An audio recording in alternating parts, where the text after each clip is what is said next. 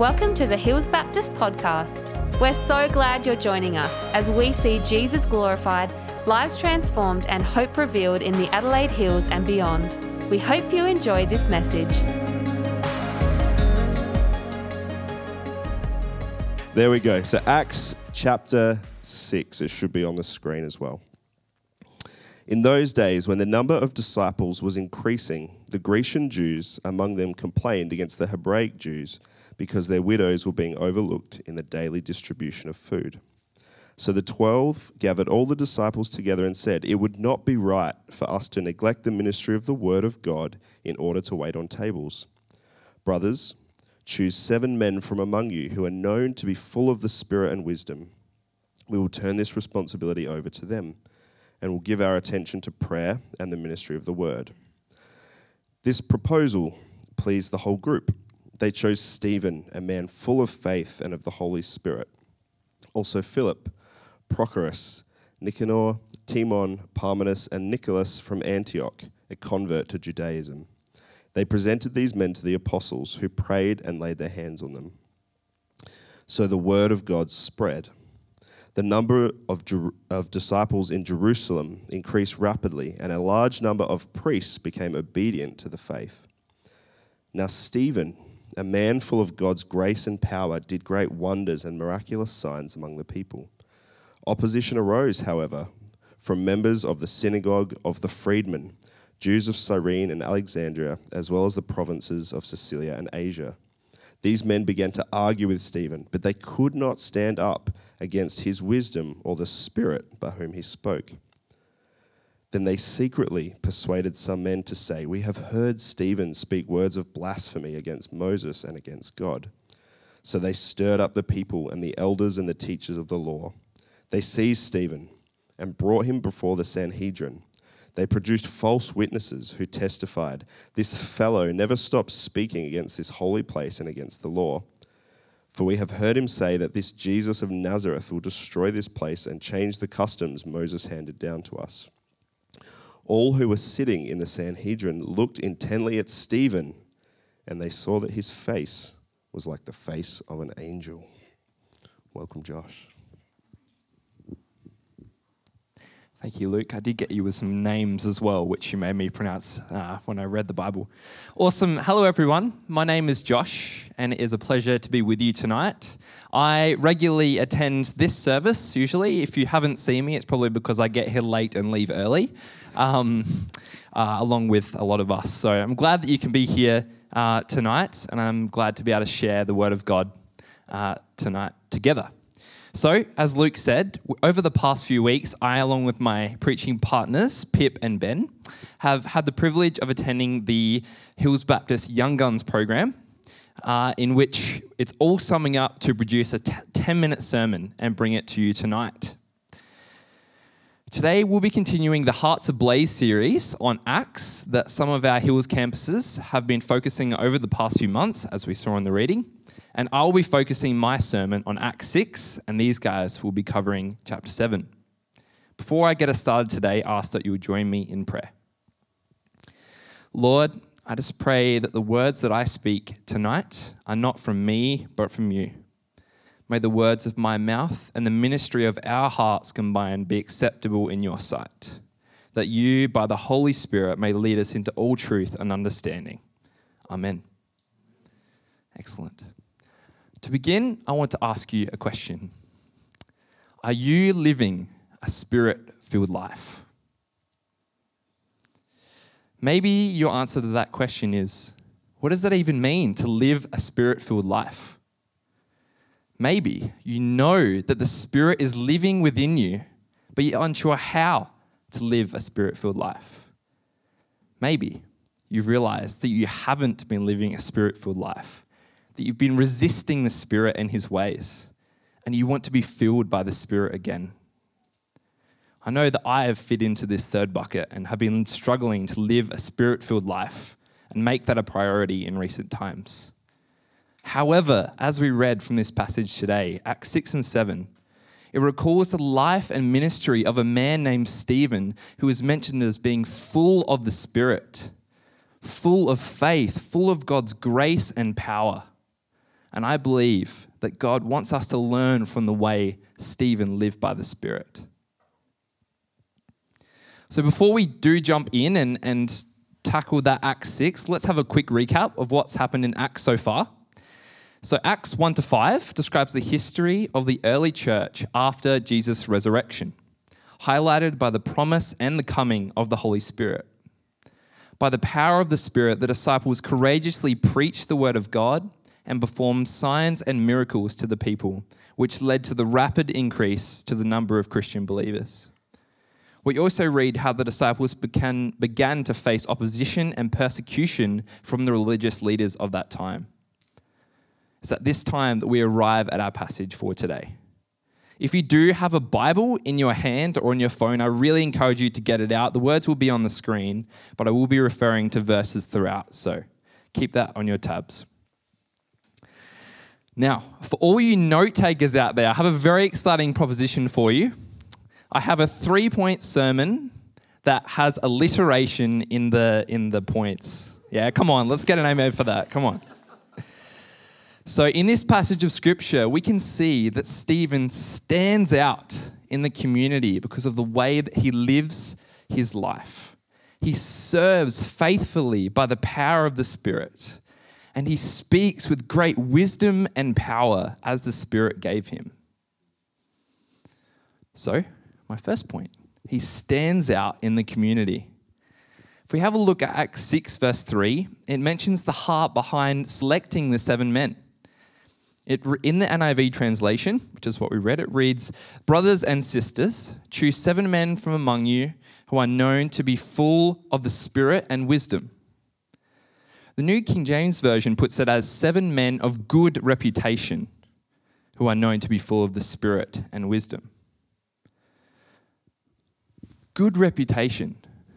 I wonder if when we look at this phrase of good reputation, we think of someone famous. We think of someone who's out the front and is really known. However, this phrase of good reputation means so much more than that. It refers to people in the community whose lives exemplify that they are full of the Spirit and full of wisdom as proof of their authenticity. authenticity. Wow, hello. They didn't just get their names picked out of a hat, they were selected. They stood out from their community because of their proven desire to rely on the Spirit rather than serve out of their own strength.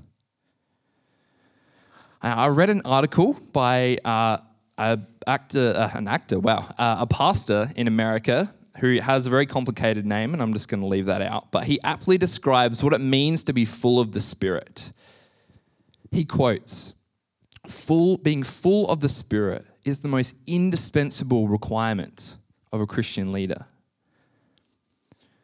Since people who are full of the Spirit are people whom the Spirit can lead and work through, this means people who have God's heart and concern for others, people who display the fruit of the Spirit as I said before, a, a, person may have good reputation, but is it such that their work is clearly the manifestation and work of the Spirit of God? God only wants those controlled by His Spirit to be in places of leadership and responsibility, because only those people are within hearing distance of His voice. Only those people will have the capacity to care for others with the heart of God. I think this description adds a whole lot of weight to Stephen being described as full of the Spirit and gives us a glimpse as to why it is the most indispensable requirement, not only for leaders, but for us as individuals.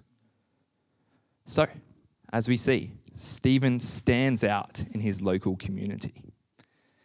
Now, my second point he serves faithfully by the power of the Spirit.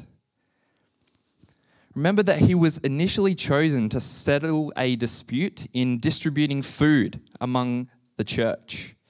The Hellenistic, which is the Greek speaking Jews, complained against the Hebraic Jews because the widows were being overlooked in the daily distribution of food. Now, from our 21st century perspective, the act of serving tables may seem like the job for someone of a lowly status, a waiter at a restaurant, as an example. However, the New Bible Commentary explains that the task of serving tables was usually a job reserved for the head of the household.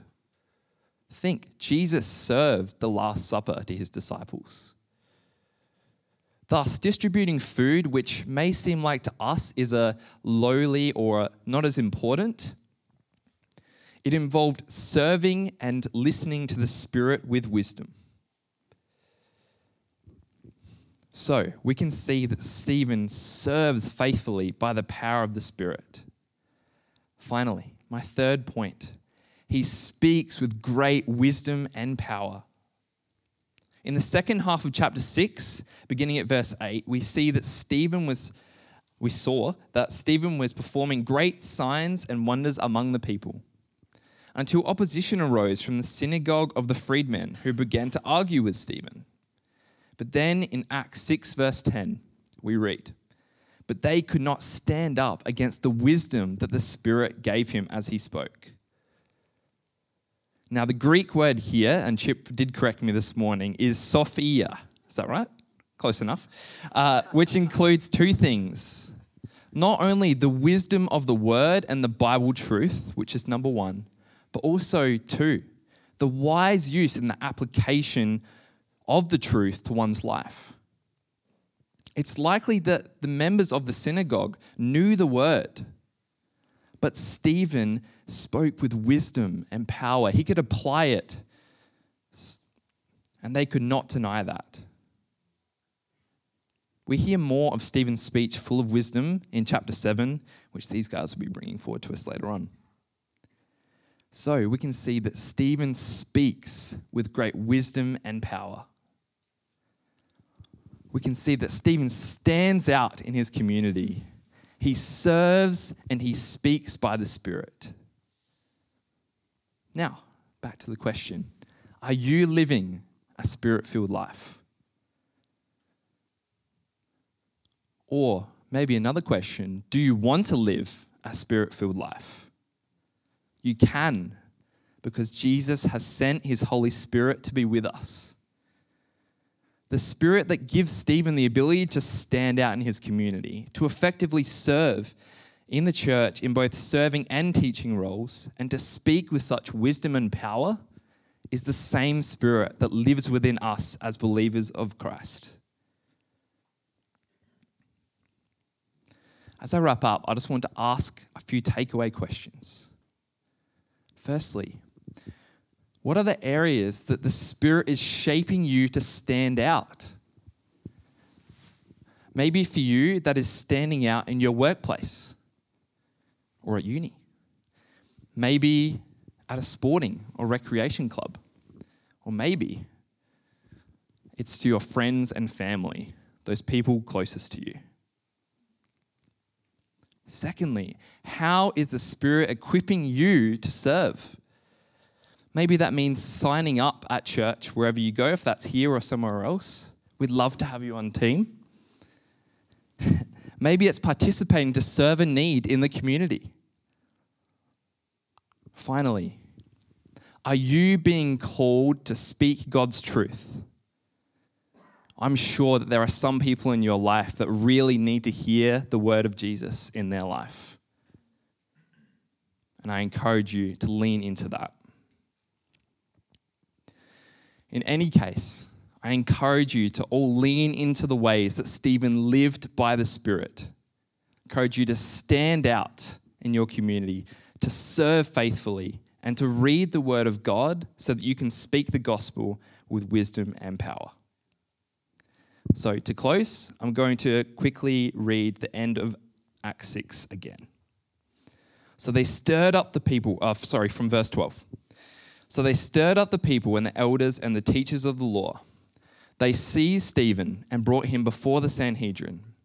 They produced false witnesses who testified This fellow never stopped speaking against this holy place and against the law.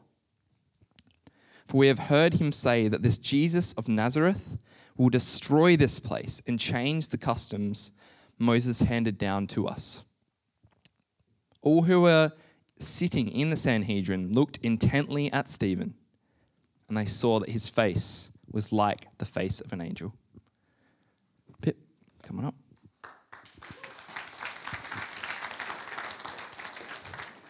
Hello. Okay. Hey, my name is Pip. I've got three older brothers, two parents, and two housemates aside from the parents. So technically four.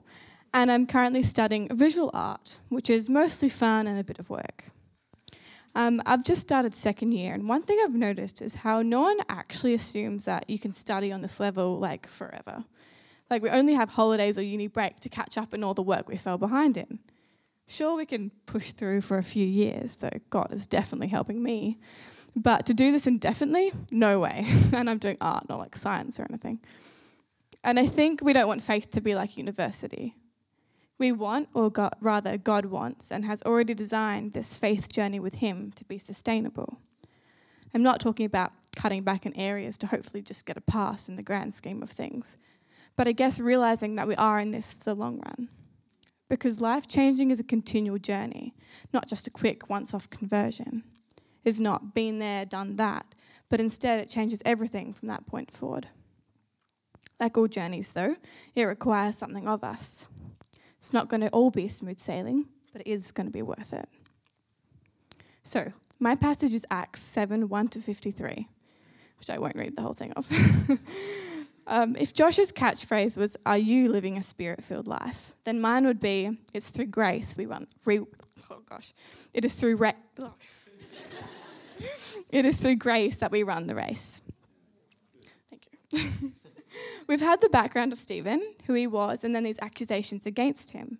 And then there are over 50 verses of Stephen's speech to the Sanhedrin, which are the Jewish court. I'll just give you a quick summary of what he says. So, Stephen is essentially giving them an overview, overview of the scriptures, of God's covenant relationship with his people, and his guiding hand in the Jewish nation's history. I think it's an interesting and important side note that Stephen is not trying to defend himself here, but he only focuses on God.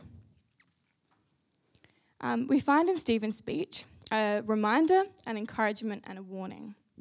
We are reminded to see the big picture, all that God has done for us, encouraged to keep journeying with God so that we may finish the race. And we are warned not to be like the religious leaders who trusted in their own works. Scholars have split, split Stephen's speech into five sections. We've got Abraham's calling, the patriarchs of Egypt, the life of Moses, Moses and Israel in the wilderness, and the tabernacle of testimony. The speech then kind of comes to a head in verses 51 to 53, and it changes tone completely. It becomes a rebuke of the Sanhedrin. Stephen references the righteous one, which is Jesus the Messiah, how they killed him and, and ignored the Holy Spirit. So, firstly, we have the reminder. In this recollection of their history, Stephen speaks perhaps subtly to the accusations against him. Throughout the whole summary, Stephen reminds the Sanhedrin, and us too, that God's dwelling place was never a physical place, but has instead always been among his people. And because of Jesus, it is now in his people instead. The end of the passage, verses 49 to 50, come from Isaiah. Heaven is my throne, and the earth is my footstool. What kind of house will you build for me, says the Lord? Or where will my resting place be? Has not my hand made all these things? I think it's kind of funny that while we can build a lot of things, the thing that God chose as his dwelling place is us. We can't make ourselves. And I realized that I was, as I was writing this, that like everything comes back to God. It's only through his grace that we can be close to him. Only through him do we exist at all. And so, while Stephen's summary of history reminds us of what God has done, it also points us to the present, where despite our constant shortcomings, God is still with us and He is still working. Um, in this passage, we also see an encouragement. In Stephen, we see a picture of someone who lives full of the Spirit and runs the race to the end, even to death. We see Stephen not as someone to be idolized, but as someone who's just one of those people who are such clear reflections of Christ. There are people here today, people in this congregation, who, like Stephen, are running the race with determination and focus. They have followed and trusted God through thick and thin, through the ups and downs, through the years. You can probably think of someone. Maybe when you see them, you see Christ in them. After all, the Holy Spirit is living in us. And so, Stephen and these godly, Holy Spirit filled people are only inspirational because, like them, we all aspire to be more like Christ. But it is hard to run the race, to walk this journey until the end. It's only it is hard to feel on fire and overcome by the goodness of God every day. Perhaps over time, our journeys become reminiscent of the religious leaders, and we lose sight of the power and presence of God. It can be hard to see God working, though, when we look back over the Bible, like Stephen did, we can see so clearly how God has been constantly faithful. Over time, perhaps we stray away from the, fo- away from the point, forgetting that Christ is at the center, only Christ that saves us. It's only Christ. Stephen's summary shows the people listening the big picture. We see God's faithfulness despite our unfaithfulness. It can never be through works or anything else, but only through God. God's work are we saved. And that is the biggest encouragement of all that Jesus has already walked this journey before us. The Holy Spirit is near, and He is full of grace. And finally, we are given a warning. In verses 51 to 53, we see Stephen's speech reach its climax, turning from summary of history to rebuke. You stiff, this is reading from verse 51, 53. You stiff necked people, your hearts and ears are still uncircumcised. You are just like your ancestors. You always resist the Holy Spirit. Was there ever a prophet your ancestors, ancestors did not persecute? They even killed those who predicted the coming of the righteous one and now you have betrayed and murdered him. You who have received the law that was given through angels, but have not obeyed it. For the religious leaders, their trust was in the religion, in the things they did, and ultimately in themselves. But this journey with God, Christ, is one of grace. It's so important that we never forget that, because when we forget it's only because of Jesus, we make it about ourselves or something that we do, and our trust is in those things instead. So, where is your trust? What is at the heart of your faith? Is it God or is it something else? It's only through grace that we run the race. It does, it does our trust in God and His work, not ours, that sustains us to the end. Our trust in Him is enough. Like Josh said, Stephen served, spoke, and stood out. And these are things that we are also called to. But also, like Josh said, is only through the Spirit. With Jesus and God at the center, these things then flow. So the warning is this when we do these things in our own strength, we make it about ourselves and not about God at all. So, unlike a university degree, we're called to be on the faith journey for the long run. So, how is this faith sustainable? How can we run it to the end? It's only through Jesus, the Holy Spirit, God, and only through His grace. Only because God has made a way, only because God has made the way. Walking with God is about knowing Him, about letting Him know us, about making Him known. And this is where we see the importance of prayer, reading the Bible, and actually really delving into it, worship in its many forms, and meeting with the body of Christ. And that's just one more practical thing, something that has helped me um, to keep on track and to see the big picture. I call it my toolkit a list of truths about God. For example, this could be a summary of the Bible as if I was explaining it to someone who didn't know God. I haven't done that yet, probably should. Um, perhaps you could write down in as little words as possible the key points of God's journey with humanity, or maybe just recording how God has worked in your life over time. So, this unusual passage that recollects history, kind of a story within a story, has given us several things the reminder, the encouragement, and the warning. It reminds us to see the big picture to see God's continual workings despite our shortcomings.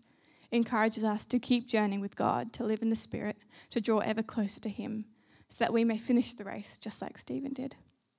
And it warns us to not be like the religious leaders who trusted in their own works, because it is through grace we run the race.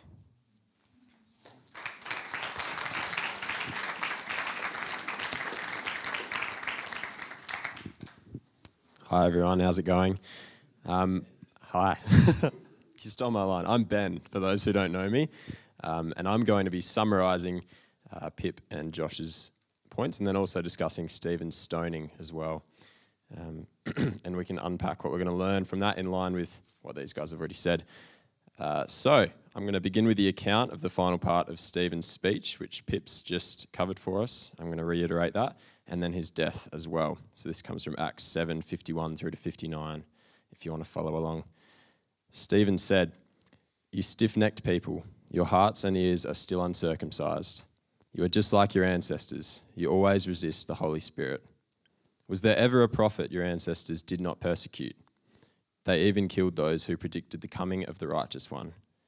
And now you have betrayed and murdered him, you who have received the law that was given through angels, but have not obeyed it.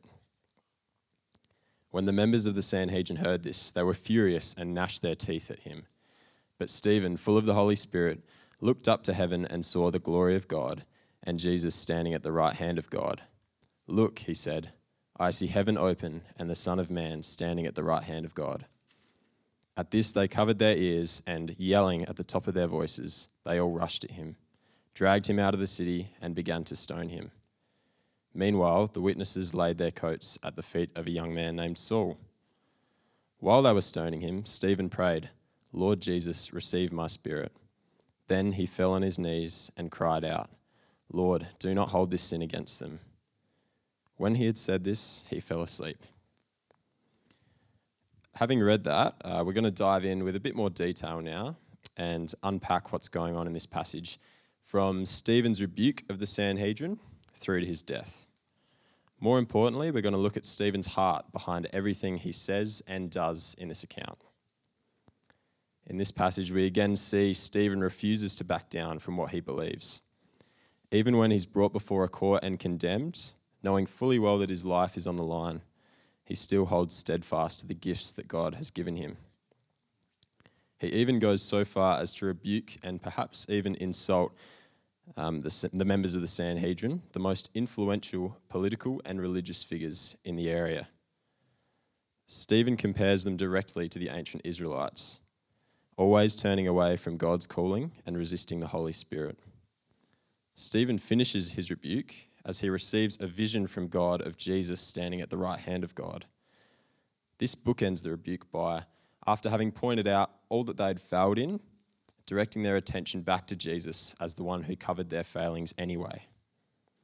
Even as he is accused, Stephen still maintains his heart for others and for spreading God, or Jesus' good news with those who need it.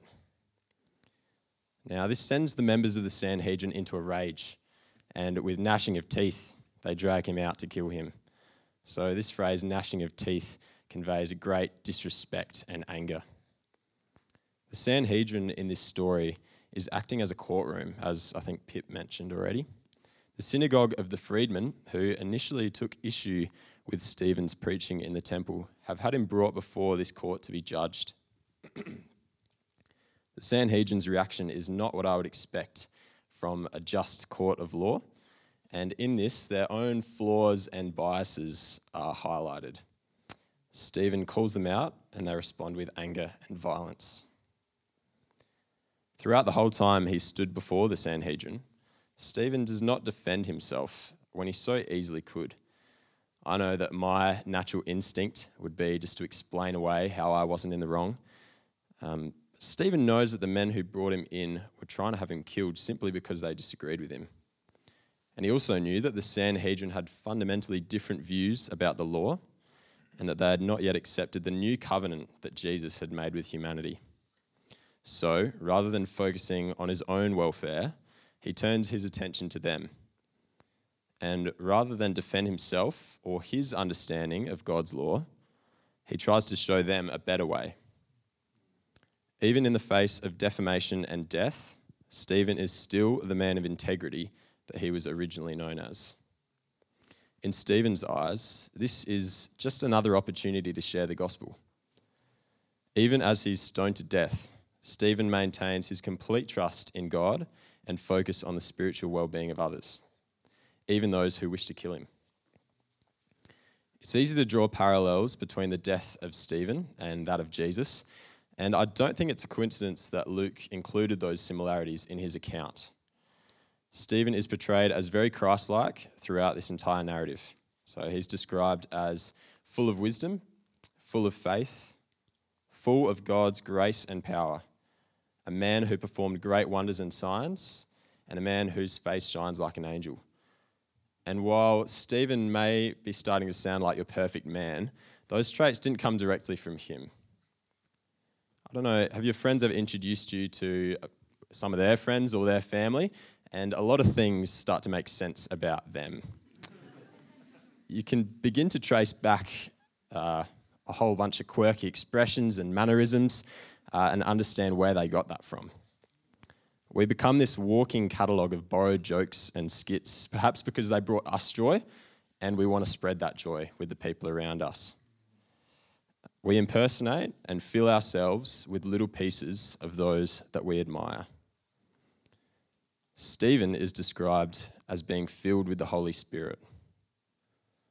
Luke reiterates this six times throughout the story, either explicitly or implicitly, and it's clearly something that he thought was important to mention. The traits that we see Stephen demonstrating during this chapter are not from him, they are fruits of the Holy Spirit within him.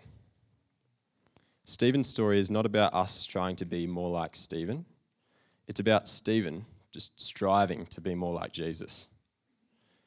Anything, we good, anything good that we see in Stephen is Jesus reflected in him. And I think that's what Luke is trying to show us through these two chapters. Across chapters 6 and 7 of Acts, the two churches are presented, which are kind of locked in battle with another, with one another, rather. Firstly, we see the early church with its sights set on ministering to those who are yet to hear God's good word. They have a strong focus on outreach, but also recognize the importance of supporting and equipping the people who are already involved in their community. They support their members in their giftings and are considerate of what the Holy Spirit is trying to do through them. The second church that's presented is the synagogue of the freedmen and the members of the Sanhedrin.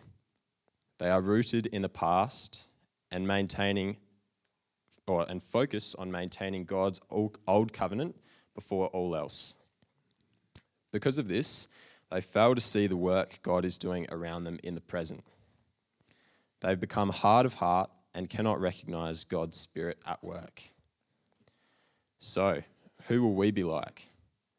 Will we be like the members of the Sanhedrin and the synagogue, hard of heart and refusing to see the signs of God working around us? Or will we reflect the early church's sensitivity to the Holy Spirit and trust and reliance on God? These two chapters are not just a snapshot of the life of the first Christian martyr, but they're a demonstration of a church and believers who were focused on Jesus and sensitive to his spirit. Let me close in prayer. Dear Lord, thank you for your gift of the Holy Spirit and that through that gift we can improve the lives of those around us with the fruits of the Spirit. Thank you for Jesus, a man we can all look to as a perfect example, and for Stephen, who followed that example even to death. May you continue to soften our hearts and help us to see any persecution or challenge as an opportunity, as Stephen and the early church did. Amen. Thanks for listening to the Hills Baptist podcast. If you'd like to partner with us in developing and equipping passionate disciples who love God, love people, and boldly share the gospel, you can do that at hillsbaptist.com forward slash giving. We pray this message has empowered you to live and love more like Jesus. Have an amazing day.